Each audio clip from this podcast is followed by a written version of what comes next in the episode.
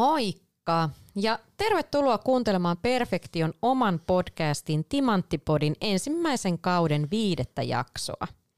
Perfektio auttaa uusia ideoita ja unelmia kasvamaan menestyksekkääksi liiketoiminnaksi. Tässä podcastissa sukelletaan innovaatioiden ja ohjelmistotuotannon maailmaan tavalla, jota muidenkin kuin ohjelmistokehittäjien on helppo seurata ja ymmärtää. Jokaisessa podcast-jaksossa on mukana joko Perfektion oma asiantuntija tai vieraileva asiantuntija avaamassa jakson aihetta. Minun nimeni on Mirka Hautala, olen Perfektion business developer ja mua kiinnostaa se, että mitä kaikkea ohjelmistotuotantoon kuuluu ja haluan ymmärtää, mitkä osatekijät vaikuttavat onnistuneen tuotannon ja asiakastyytyväisyyden syntymiseen. Tässä viidennessä jaksossa keskustelemme ohjelmointikielistä.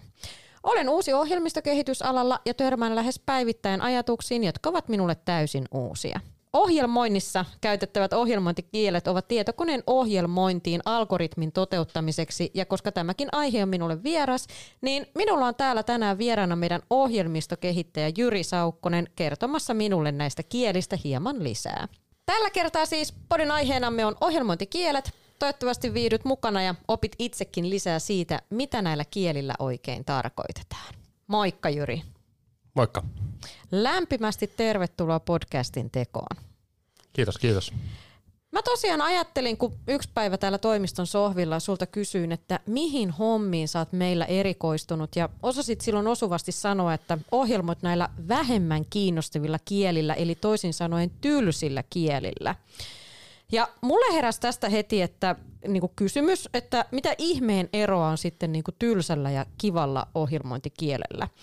Mutta ennen kuin mennään syvemmin kieliin, niin tota, sä voisit kertoa vähän omasta taustasta tarkemmin ja, ja miten oot tänne Perfektiolle päätynyt? Joo, mä oon todellakin koodaillut nyt vähän vajaa kymmenen vuotta. Perfektiolla mä oon ollut aivan alusta alkaen.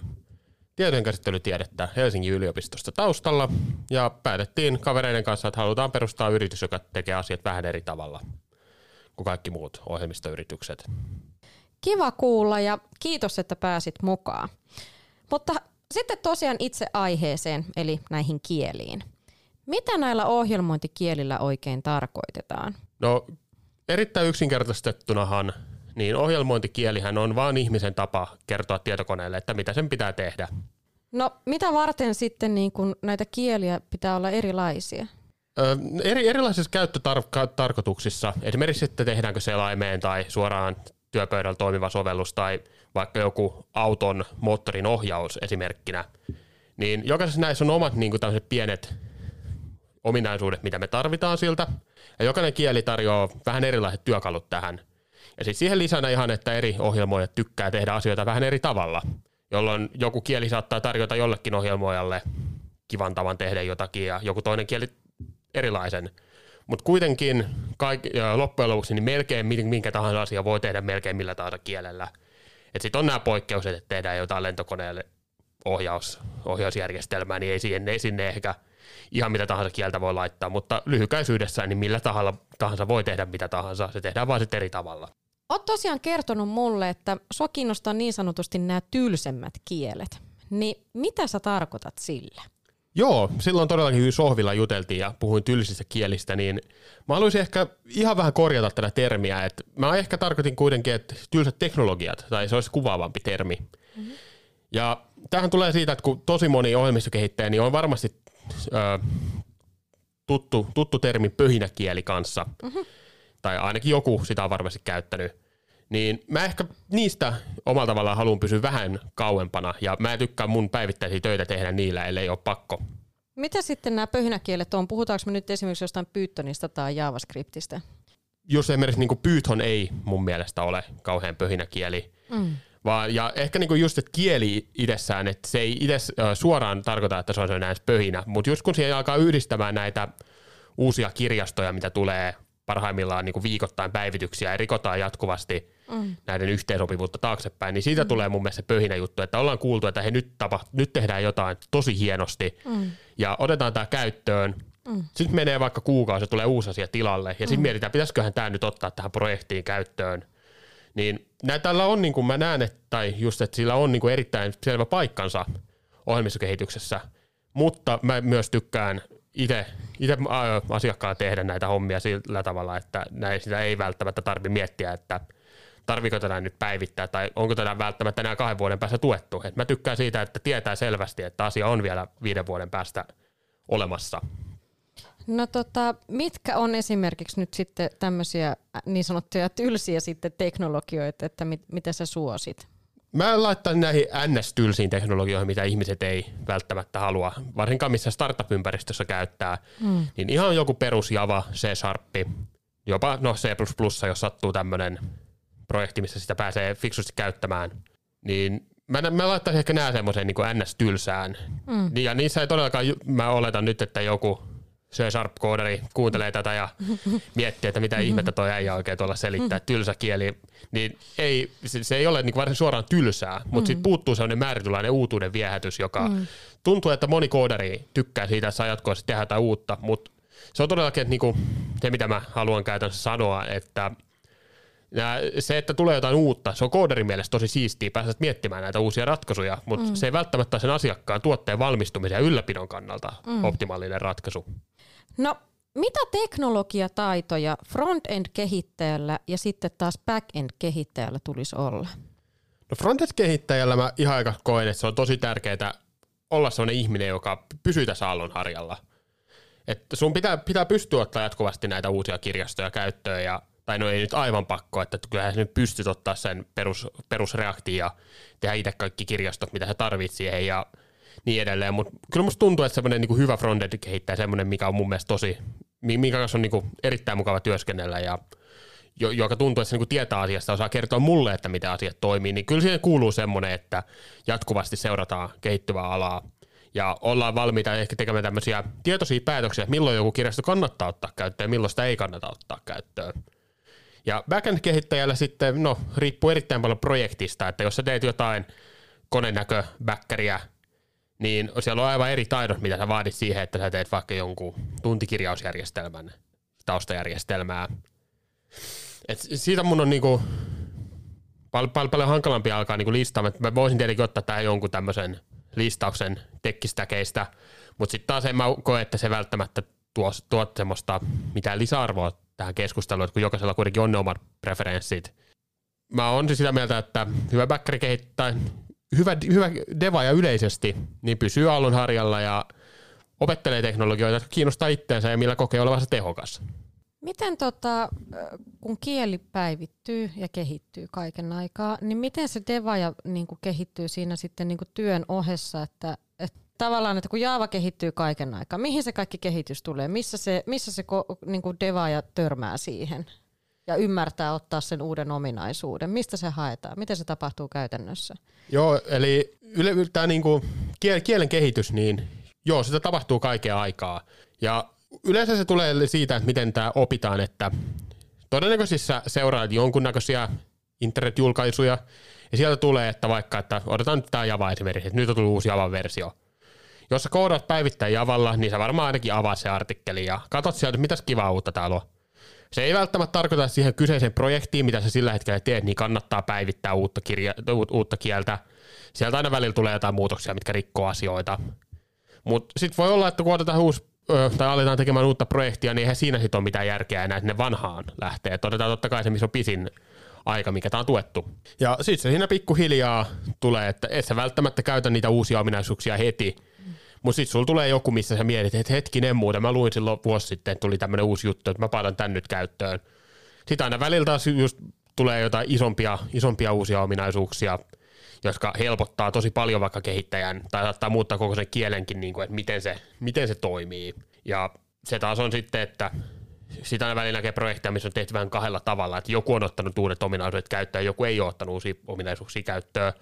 Se ei välttämättä ole huono juttu, mutta sitten taas välillä se saattaa sekoittaa projektia, että ihan vaan esimerkiksi tälleen front, fronttipuolelta, mistä mä en itse tykkää, on justiinsa se, että on joku React-projekti, missä on tämmöinen vanha komponenttipohjainen järjestelmä, ja sitten siinä on lähdetty heittämään huukkeja sekaan. Ja mä justiinsa, että se on omalla tavalla tosi hyvä, että sinne on heitetty niitä, tai että on otettu uudet jutut käyttöön, mutta sitten kun sitä vähän ei ole niinku käytännössä saatu valmiiksi sitä, ja sitten se on semmoinen tosi sekasikio, niin se on välillä vähän hankala ehkä seurata, että miten joku projekti, että miten sitä, jos haluttaisiin sitä kehitettäisiin, mitä mieltä siellä niin kuin omat koodarit on, että miten se... Mutta ne uudet ominaisuudet on siis sen verran radikaaleja, että se näkyy sit noin konkreettisesti siinä, tota, niin kuin siinä kehitettävässä projektissa. Joo, se vaihtelee mm. tosi paljon, eli se ei, niin kuin, se ei suoraan tarkoita, että tulee uusi päivitys, että siellä on jotain tosi radikaalia, mm. mutta välillä on, välillä ei. Mm. Ja musta just itse ehkä tuntuu, että tämmöisiä radikaaleja juttuja tulee siellä fronttipuolella paljon useammin. Ja no, tää taas kuulostaa siltä, että meikäläinen on joku fronttivihaaja, mutta ei, en, en oo. Mutta lyhykäisyydessään niin vaan, että tää on niinku mun havaintoja tästä maailmasta. No mä oon vaan sit yleisesti kielivihaaja. Että tota, kieli kuin kieli. Okei. Okay. No mitäs kun nämä kielet kehittyy? Niin tota... ja niihin tulee näitä, ja tulee näitä uusia ominaisuuksia niin kuin saataville, niin onko, sillä niin kuin, onko niin kuin aina niin kuin kehittäjällä vapaat kädet niin kuin ottaa käyttöön nämä uudet ominaisuukset, että organisaatiosta riippumatta, että on se sitten pienessä, pienellä toimijalla töissä tai sitten tosi isossa korporaatiossa töissä, että onko aina kehittäjällä vapaat kädet niin kuin projekti, ottaa projektiin niin kuin ne uudet ominaisuudet käyttöön? No semmoisessa ihan niin kuin unelmatilanteessa, niin totta kai koodari saa siitä päättää, mitä ominaisuuksia hän käyttää.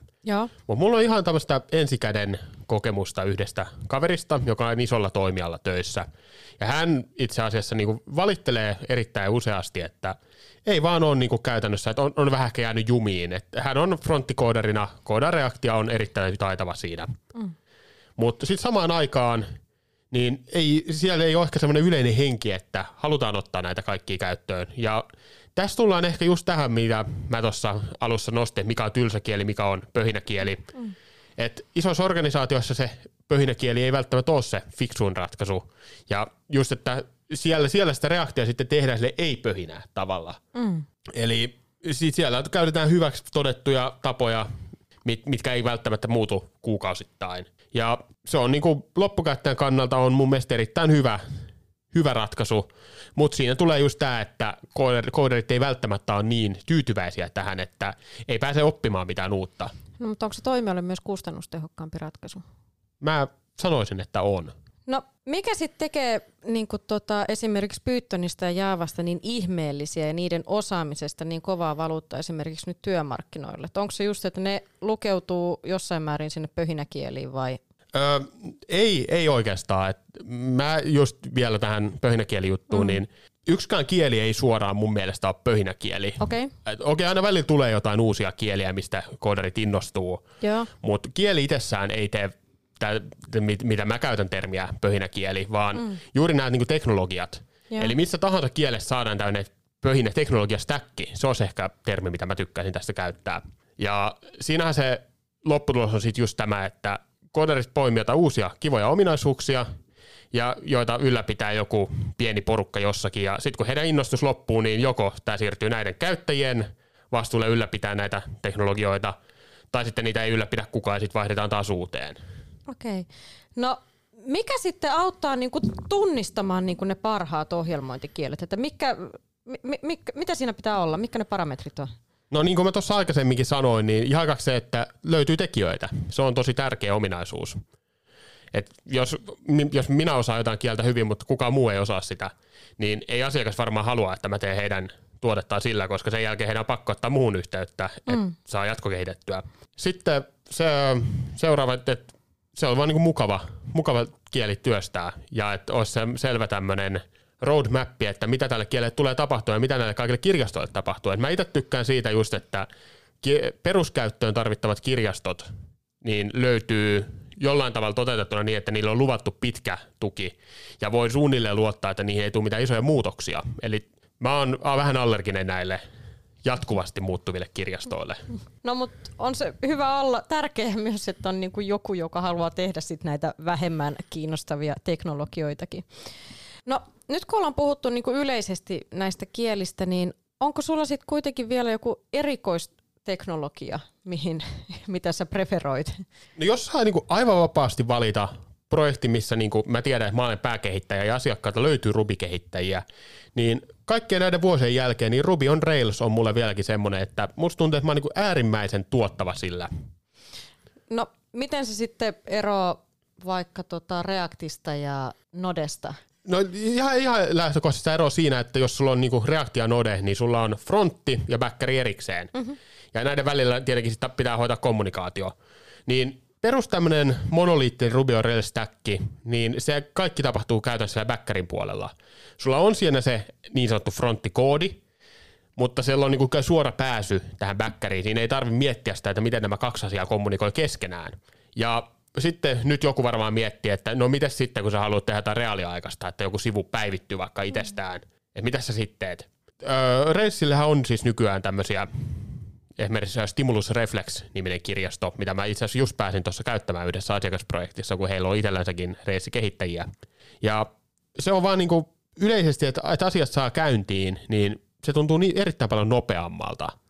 Ja taas on niin kuin varmasti just sitä personal preferenssiä, että joku fronttikehittäjä on aivan varmasti nopeampi kuin minä niin, että tekee Node plus React-kombolla. Mutta tämä on, no, itse tykkään. Eikö toi ole vähän jo, jopa jonkinlainen full stack -kieli, kun sä pääset sillä molempiin suuntiin? No kyllä sitä niin, niin voisi sanoa, että kyllä niin kuin just olen nähnyt projekteja, on itse asiassa aloittanut urani mm. projektissa, missä oli tämmöinen monoliittinen Rails, Railsi. Ja meillä oli niinku kyllä ihan selvä jako, että toinen oli enemmänkin fronttidevaaja ja toinen oli backeridevaaja. Ja sitten siinä tulee just näitä ongelmia, tai minkä takia saatettaisiin haluta tämmöinen perinteisempi järjestelmä. Että kuvitellaan nyt, että me, mulla on toi Rails-projekti. Ja me halutaan tehdä mobiiliäppi. Niin jos meillä ei ole sitä rajapintaa, millä se normaalisti se frontti keskustelee sen backerin kanssa, mm. niin meidän pitää sitten luoda se, että me voidaan sille appille, ja se appi pitää sitten kuitenkin tehdä jollain React Nativella. Mm. Niin tässä on tulee ehkä se, että minkä takia nykyaikaisessa ohjelmistokehityksessä tämmöistä monoliittista helposti vältellään, että kun halutaan se appi, halutaan nettisivu, halutaan joku Smart T V-appi, saadaan joku desktop-appi parhaimmillaan, niin, niin se, että sitten kun se rajapinta on siellä, niin sen päälle on helppo rakentaa, tai on helppo ja helppo, mutta helpompi rakentaa toisia appeja.